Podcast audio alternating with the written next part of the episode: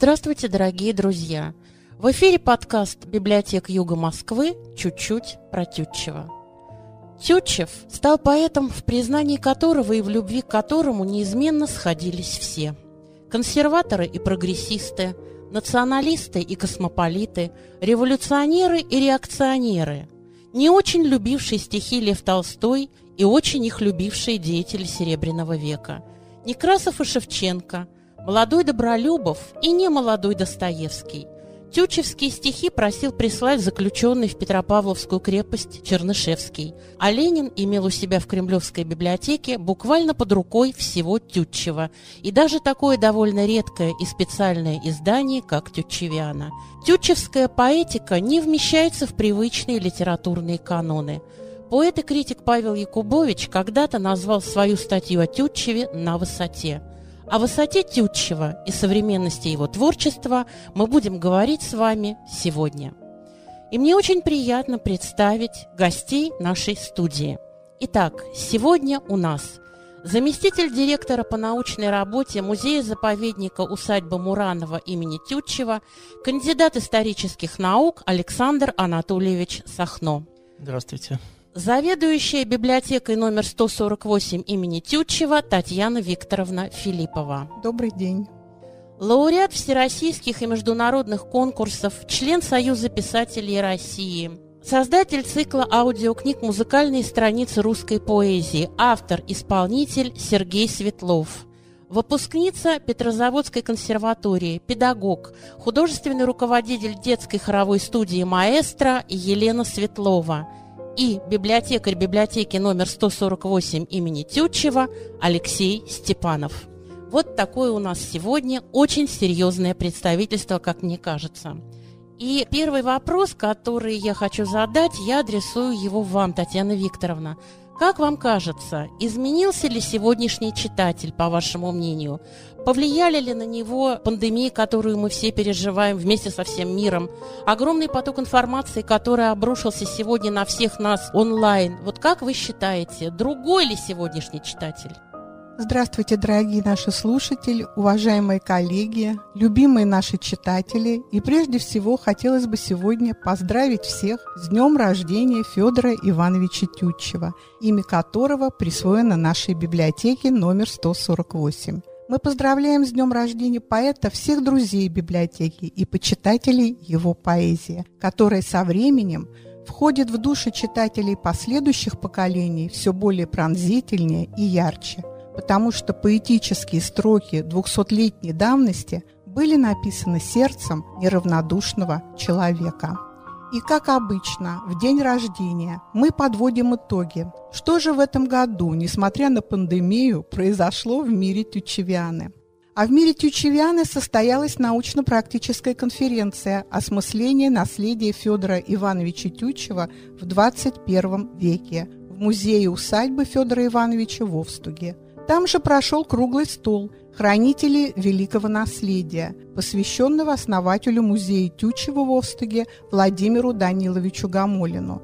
Это человек-легенда, о котором, я думаю, мы с вами можем записать целый подкаст. Также в Овстуге открылась выставка «Федор Федорович Тютчев на защите российских рубежей» к 160-летию со дня рождения. И эта выставка посетила несколько городов. И ждем мы ее в библиотеке номер 148, где и состоится ее презентация. В этом году музей усадьбы Муранова отметил свое столетие. Прошла ежегодная научно-практическая конференция «Мурановские чтения-2020». Ну и, пожалуй, очень важным для нас, для библиотеки, это проведение театрализованной экскурсии в теплых станах на День города и подкаста о жизни и творчестве Федора Ивановича Тютчева, которые состоялись благодаря нашим молодым и опытным творческим коллегам, а самое главное – партнерам, друзьям. И особое спасибо мне хочется сказать усадьбе музею Муранова и Александру Анатольевичу Сахно и, конечно, всем его коллегам. Мы, конечно, относимся к творчеству Федора Ивановича Тютчева с любовью, добротой и неравнодушием, с гордостью, потому что вдохновляет нас поэт великой силы и красоты. Всем нам новых творческих успехов с именем Федора Ивановича Тютчева рядом. Ну а что касается вашего вопроса, Наталья Николаевна, то действительно за время пандемии наш читатель очень изменился. Изменился, наверное, потому, что очень соскучился по библиотеке. Многие стали читать больше. Появилось время для наших читателей. Появилось время пообщаться с семьей, с детьми. И даже в некоторых семьях стали проходить театрализованные постановки.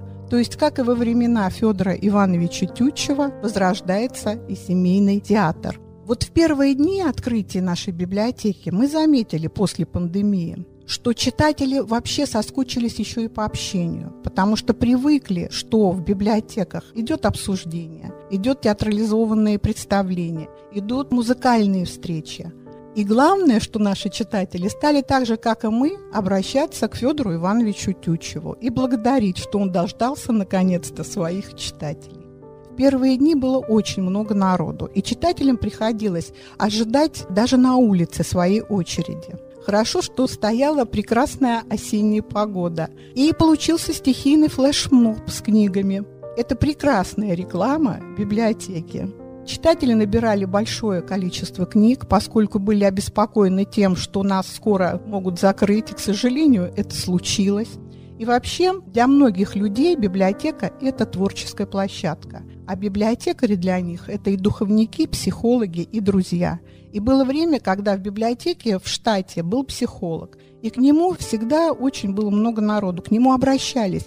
И кто обращался? Молодежь, подростки и родители. Почему? Потому что иногда в школах все, что наболело у тебя, что у тебя на душе, ты не можешь сказать, потому что это взаимосвязано с преподавателем. А здесь они более откровенные, более открытые, и поэтому шли в библиотеку и делились и с психологом, и также с библиотекарем. И библиотекари – это всегда были духовники, это были друзья. И так это в библиотеке Тютчева остается. Это очень хорошая традиция общения с нашим любимым читателем.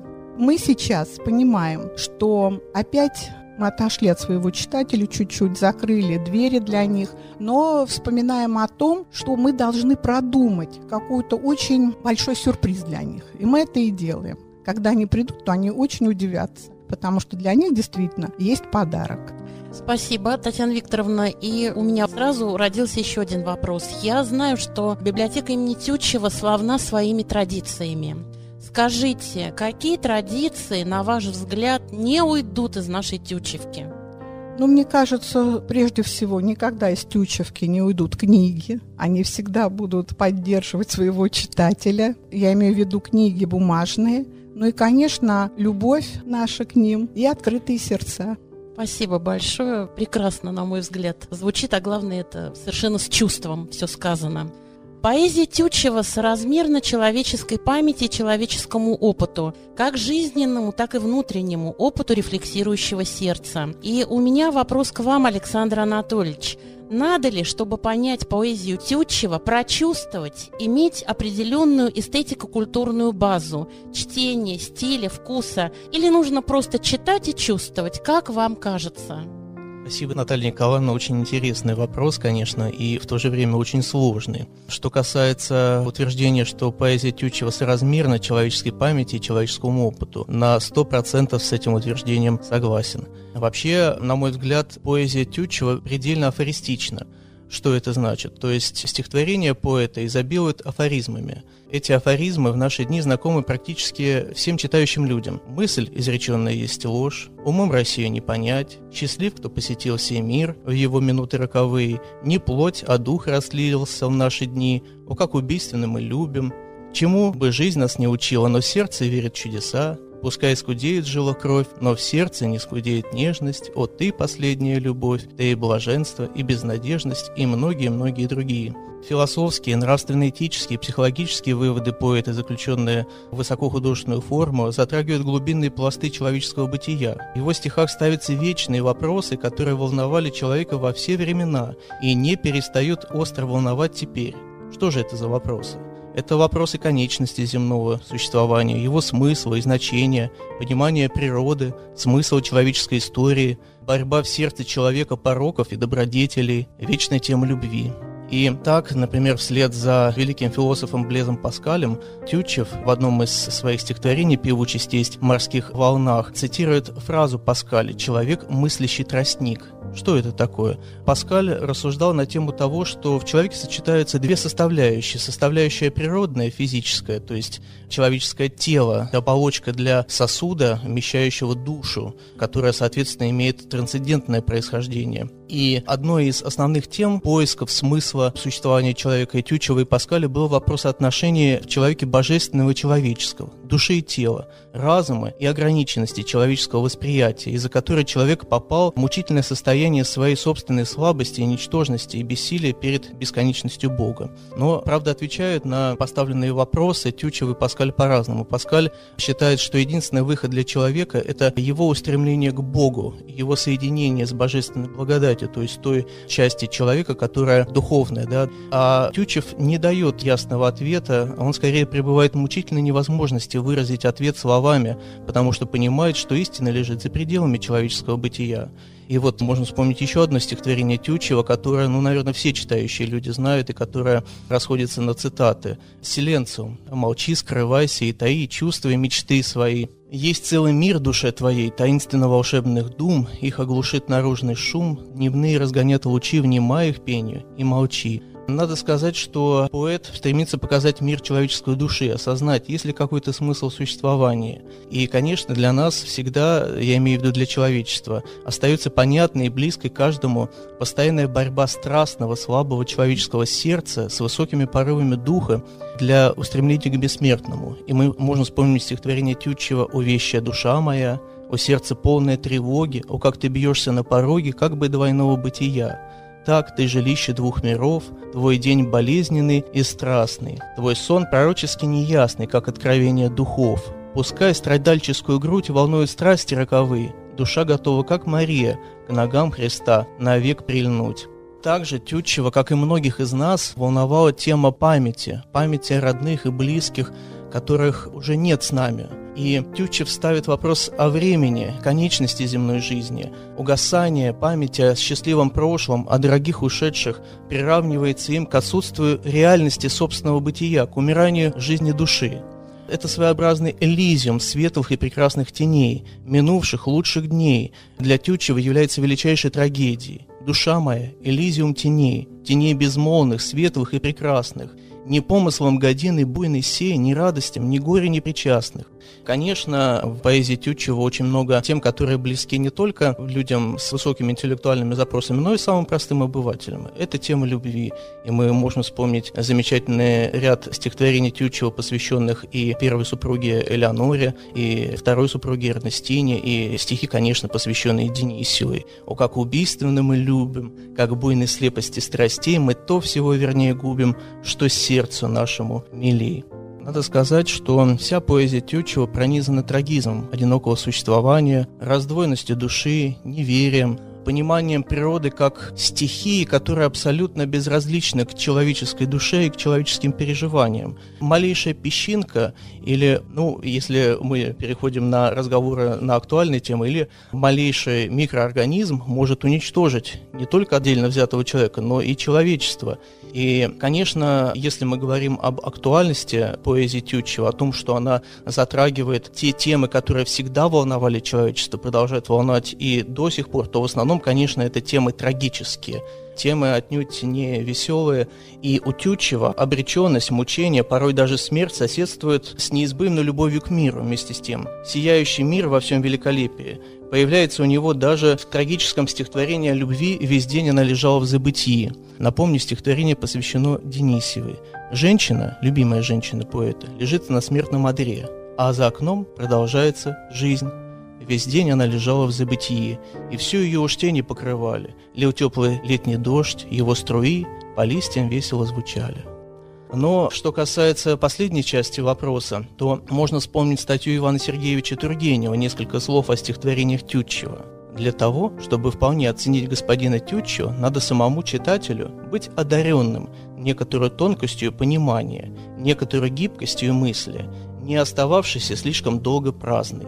Таким образом, мы можем согласиться с Иваном Сергеевичем Тургеневым, что для понимания поэзии Тютчева все-таки надо обладать определенной базой не только интеллектуальной, но способностью души чувствовать, воспринимать прекрасное, способностью думать о сложных вещах. Тургенев, правда, тогда, в XIX веке, думал, что поэзия Тютчева для избранных, но, как оказалось, впоследствии Тютчев стал поэтом очень известным, и, конечно, это благодаря тому, что в XX веке уже многие люди имели возможность получить образование, познакомиться со стихами Тютчева, поэтому Тютчев – это непростой поэт, к нему надо быть готовым.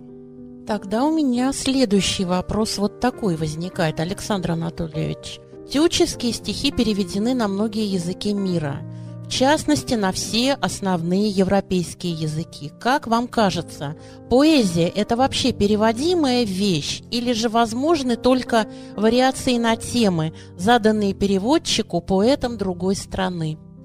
Ну, здесь ситуация какая? Вы же прекрасно знаете, да, что для зарубежного читателя прежде всего известны наши писатели-прозаики: Достоевский, Толстой, Чехов. О Пушкине они знают, что это великий русский поэт, что русские его очень ценят, а вот за что ценят, это уже им сложно разобраться. И я не могу сказать, что я очень хорошо владею каким-либо иностранным языком, так, чтобы сравнивать язык оригинала и перевод. Но коллеги-филологи подтверждают, конечно, что очень сложно, да практически невозможно перевести стихотворение на иностранный язык так, чтобы передать не только смысл этого стихотворения, но и передать его музыкальность, чтобы во всей полноте была передана поэтика стихотворения. И иностранцы по-разному очень воспринимают творчество Тютчева. Вот за несколько выпусков до этого к вам в гости приходила моя коллега Любовь Михайловна Чернова, сотрудница нашего музея. И я могу вспомнить, что у нее выходила когда-то статья, посвященная тому, как Тютчева воспринимают французские исследователи, например. И в основном, конечно, они обращаются не к поэзии Тютчева, а к его прозе, к его статьям, к его публицистике и эпистолярному наследию. Но один из них, Дюфе, анализирует стихотворение Тютчева «Силенциум». И представьте себе, вот, казалось бы, да, в этом стихотворении, которое уже проанализировано многими нашими литературоведами, он находит, ну, нечто новое, что не могло бы прийти в голову нашим отечественным исследователям. Французский ученый пишет, что тематика стихотворения очень близка, например, индуистской философии, что в этом стихотворении растворяется собственное «я», что приближает это стихотворение к индуизму и понимание вот этих категорий в индуистской концепции. Также это стихотворение очень близко к психоанализу Зигмунда Фрейда, его, так сказать, концепциям. Так что это очень сложно передать и мысли Тютчева, и форму тютчевских стихотворений на иностранный язык, но вспомним, да, стихотворение «Умом Россию не понять, аршином общим не измерить». Ну, слово «аршин», может быть, можно как-то перевести. Затем у ней особенная стать. Что такое стать? Выправка, положение, состояние. В Россию можно только верить. Хотя я могу сказать, что есть переводы, и в том числе этого стихотворения, на иностранные языки. Мне больше всего знакомы переводы на английский язык. Вот несколько лет назад умерший, к сожалению, переводчик тютчевских стихотворений на английский язык Александр Покидов. На мой взгляд, он один из лучших переводчиков Тютчева на английский. У него были сборники стихотворение Тютчева на английском языке, и там вполне достойный уровень перевода, что касается понимания смысла, да, философских идей стихотворений Тютчева. Но, конечно, любой хороший перевод – это не подстрочник, да, это не дословный перевод, это в то же время самостоятельно уже произведение. Собственно, Тютчев, да, очень много переводил Гейне, например, и его стихотворения зачастую были не буквальными переводами, а самостоятельными литературными произведениями. Спасибо, Александр Анатольевич. Мы продолжаем говорить о творчестве Федора Ивановича Тютчева и о людях, которые изучают, любят и популяризируют его творчество. И я не могу сегодня не назвать еще одного человека, который тоже является коллегой, партнером, другом библиотеки имени Тютчева, а говорю я об Андрее Владиславовиче Шацкове. Андрей Шацков – кавалер ордена «Русская звезда» имени Тютчева, лауреат Всероссийской премии имени Тютчева «Русский путь» и главный редактор «Альманаха День поэзии». И я совершенно не случайно говорю об этом сегодня, потому что Андрей Шацков – автор триптиха, который называется «Лебеди Тютчева». Дорогие друзья, дорогие радиослушатели, читатели, наши будущие читатели, ну, так случилось в нашей жизни, что библиотеки сегодня недоступны читателям, но в электронном виде мы с вами можем познакомиться с замечательным триптихом «Лебеди Тютчева», которые опубликованы в журнале «Москва» в этом 2020 году в номере 9.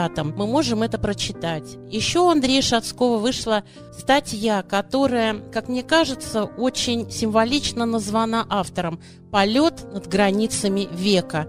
Вот, наверное, это характеризует творчество Федора Ивановича Тютчева и как-то приближает всех тех, кто занимается изучением его творчества, к этой фигуре. Я не хотела, так случилось, цитировать стихи Шацкова, хотя буквально 8 строчек мне бы хотелось все-таки вам прочесть. «Когда вокруг сгустится волглый воздух и одолеют смуты и дела, давай с тобой уедем в древний Овстуг, тот самый, за которым даль светла. Здесь церковь шпилем разгоняет тучи, и псы хвостом виляют у ворот, и Федор Иоанныч, Федор Тютчев, гостей встречает в полуоборот». А вам, друзья мои, я очень рекомендую и очень советую прочесть эти стихи, они действительно замечательные. Ну, а мы продолжаем наш разговор, и следующий вопрос мне хотелось бы адресовать Алексею Степанову, библиотекарю библиотеки номер 148 имени Тютчева. Алексей, я знаю, что, по-моему, вы работаете в библиотеке около 2 лет, я ошибаюсь или нет? Здравствуйте, уважаемые слушатели. Здравствуйте, уважаемые коллеги. Нет, Наталья Николаевна, вы правы. Скажите, пожалуйста, вот когда вы переступили порог, прошло какое-то небольшое количество времени, ощутили ли вы, что в Тютчевке, некий особый воздух? Это мне так кажется. Может быть, вы поспорите со мной. И сразу, продолжая этот первый вопрос, хочу задать вам второй. Я знаю, что с прошествием времени, когда вы проработали уже какое-то количество месяцев, вам была поручена роль Федора Ивановича Тютчева. Вот скажите, пожалуйста, насколько это было сложно? Сложно ли это было? И эта роль, по-моему, продолжает расти в вашем библиотечном творчестве. Причем даже уже не один раз его исполнял Федор Иванович. Могу сказать от себя, что, наверное, первоначально не было у меня такой мысли, что вот библиотеку, храм знаний, развития. Это была такая просто работа, я ее так воспринимал. Но с течением времени, могу сказать, да, мое мнение изменилось. Библиотеки же, они тоже меняются, они развиваются, они адаптируются, они становятся более, наверное, удобные для читателя. И сколько мы проводим мероприятий, семинаров, конференций. И спасибо огромное библиотеке, руководителям, что я имею возможность посещать мероприятия и сам даже развиваться. А насчет роли Федора Ивановича. Первый раз я ее исполнял на «Библионочи». И второй раз исполнял роль Федора Ивановича Тютчева сравнительно недавно. Ездили в поселок Мосрентген 5 сентября. И здесь я могу сказать, что да, я действительно почувствовал что-то особенное. Прежде всего, к этой второй роли подходил более основательно. Там была очень такая большая экскурсия, очень серьезно готовился и читал труды публицистов, литературоведов, известных тютчеведов.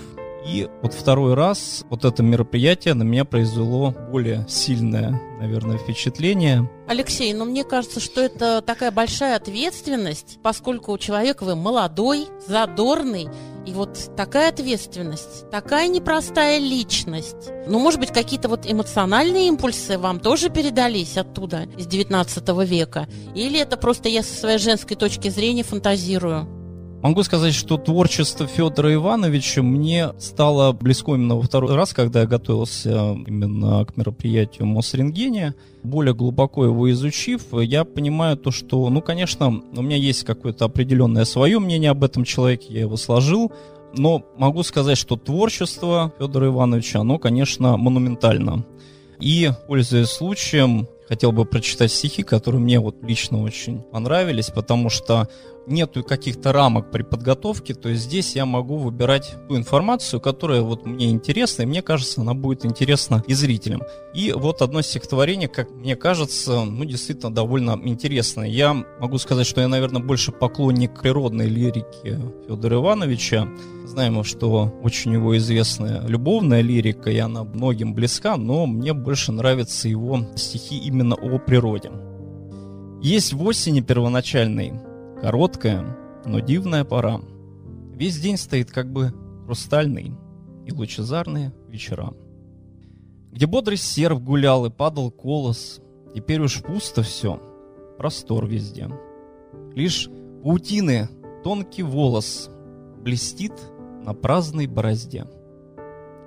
Пустеет воздух, птиц не слышно боли, но далеко еще до первых зимних бурь. И льется чистая, теплая лазурь на отдыхающее поле».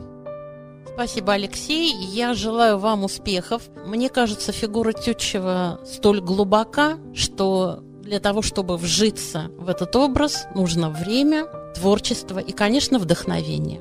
И я желаю вам успеха. Спасибо. Друзья, в нашей студии сегодня еще замечательные гости. Это замечательный творческий дуэт Сергея и Елены Светловы. И у меня к вам один вопрос на двоих. Как в вашей жизни появилась поэзия Тютчева? Как, Сергей, родились вот эти замечательные романсы, которые, я надеюсь, мы сейчас после вашего ответа услышим? Ну, давайте я буквально в нескольких словах. Пусть это будет даже не совсем формально. Ответ, может быть, такой будет. Вот когда мне надоело петь по-английски, когда мы начерпались то, чем нас напитывают со всех радиостанций, тогда я открыл книжку и начал знакомиться заново с поэзией Федор Иванович Тютчев и другие наши замечательные поэты. И тогда я решил записать цикл аудиокниг, где я там сам читал и сам еще и написал на некоторые стихи, мелодии. И так это вот и получилось. И подарили это все нам. Да, конечно. Дарите нам, пожалуйста. Я считаю, что вообще библиотека имени Тютчева одна из лучших, наверное, в Москве библиотек. Да, вот я много где выступал. Очень теплая атмосфера, и всегда как-то вот публика такая подбирается, и молодежь туда приходит, что немаловажно.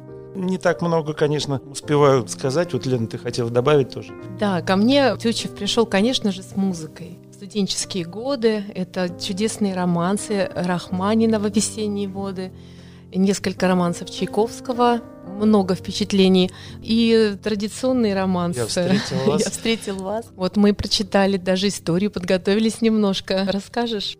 Ну, на самом деле, да, роман всем известен, и он раньше звучал очень часто по радио, да, когда Иван Сергеевич Козловский его исполнял. А мы начали смотреть, и его начали приписывать одно время музыка народная. Вот, и мы вот копались, так сказать, разбирали эти завалы. Оказалось, что Иван Сергеевич услышал в гостиной в одной и записал на ноты. Тогда только появился вот этот вот клавир. Но автор музыки есть конкретный. Это Леонид Малашкин. И у него вот была тоже, наверное, ну, таких библиотек не было тогда. У него был свой салон. И вот они собирались, значит, такой компанией дружной, и открывали все окна. И вот люди слушали, и вот этот романс приобрел очень большую популярность. Пошел в народ. Вот такая небольшая история. Я из этого делаю вывод, что у каждого из нас есть свой Тютчев. И, наверное, это прекрасно. Да. Поэтому мы ждем романсов. «Призрак» называется этот романс. Один из первых, который я написал, наверное, уже довольно давно. День вечереет, ночь близка, длинней с горы ложится тень, на небе гаснут облака. Уж поздно вечереет день, но мне не страшен мрак ночной, не жаль скудеющего дня. Лишь ты волшебный призрак мой, лишь ты не покидай меня, крылом своим меня день, волнение сердца утеши, и благодатна будет тень для очарованной души. Кто ты, откуда, как решить, небесный ты или земной, воздушный житель может быть, но страстный женскою душой. День вечереет, ночь близка, длинней с горы ложится тень, на небе гаснут облака. Уж поздно вечереет день, уж поздно вечереет день.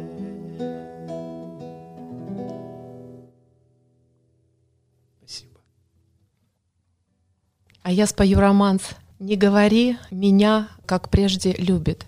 Это романс написан от женского лица Тютчева. Совершенно случайно обнаружил, да, что... Вот. Я думаю, что это автобиографично, наверное, да, это посвящен... имеет место быть, да? Вот, Елене, поэтому сложная это была такая ситуация у меня с этой музыкой. Исполняется практически. Впервые. Да.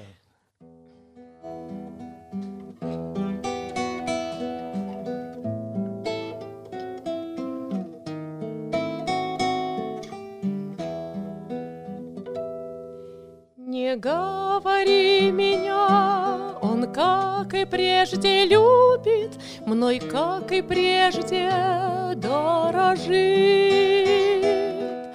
О нет, он жизнь мою бесчеловечно губит, хоть вижу нож в руке его дрожит. То в гневе, то в слезах, тоскуя, негодуя, увлечена, в душе уязвлена, я стражду не живу, им одним живу я, но это жизнь, о, как горька она.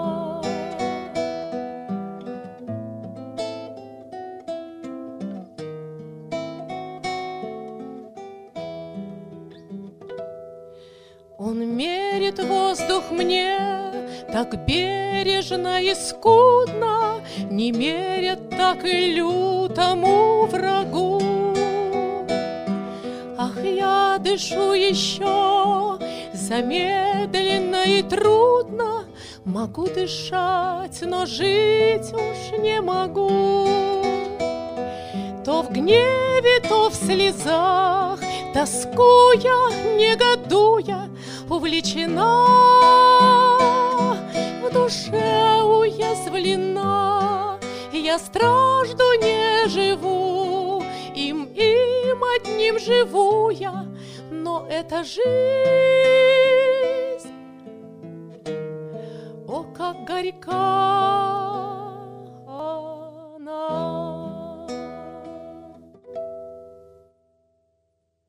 Спасибо. Спасибо за это чудесное настроение, за эту чудесную музыку, за эти прекрасные стихи. Спасибо, спасибо. Дорогие друзья, а я хочу напомнить, что сегодня в нашей студии мы говорили о Федоре Ивановиче Тютчеве с нашими прекрасными гостями. Заместителем директора по научной работе Музея-заповедника усадьбы Муранова имени Тютчева, кандидатом исторических наук Александром Анатольевичем Сахно, заведующей библиотекой номер 148 имени Тютчева Татьяной Викторовной Филипповой, с лауреатом всероссийских международных конкурсов, членом Союза писателей России, создателем цикла аудиокниг «Музыкальные страницы русской поэзии», автором-исполнителем Сергеем Светловым, педагогом, художественным руководителем детской хоровой студии «Маэстро» Еленой Светловой и библиотекарем библиотеки номер 148 имени Тютчева Алексеем Степановым. А в заключении мне хотелось бы процитировать современного поэта российского Сергея Гондлевского. Еще Достоевский говорил, что надо полюбить жизнь прежде, чем смысл ее. Со стихами та же история. Но вообще-то говоря, любить их вовсе не обязательно. Любовь к стихам или не любовь к стихам – это ровным счетом никак не свидетельствует ни против человека, ни в его пользу. Это дело вкуса. Но, тем не менее, вкус формируется опытом и чутким сердцем, которое не обманешь, ибо оно дышит по наитию. Так же и здесь. Обратившись к стихам Тютчева, понимаешь, что перед тобой удивительно феноменальный человек, который созвучен и своей эпохой, эпохе и сегодняшнему дню. Я благодарю вас за внимание. Всего доброго. До новых встреч.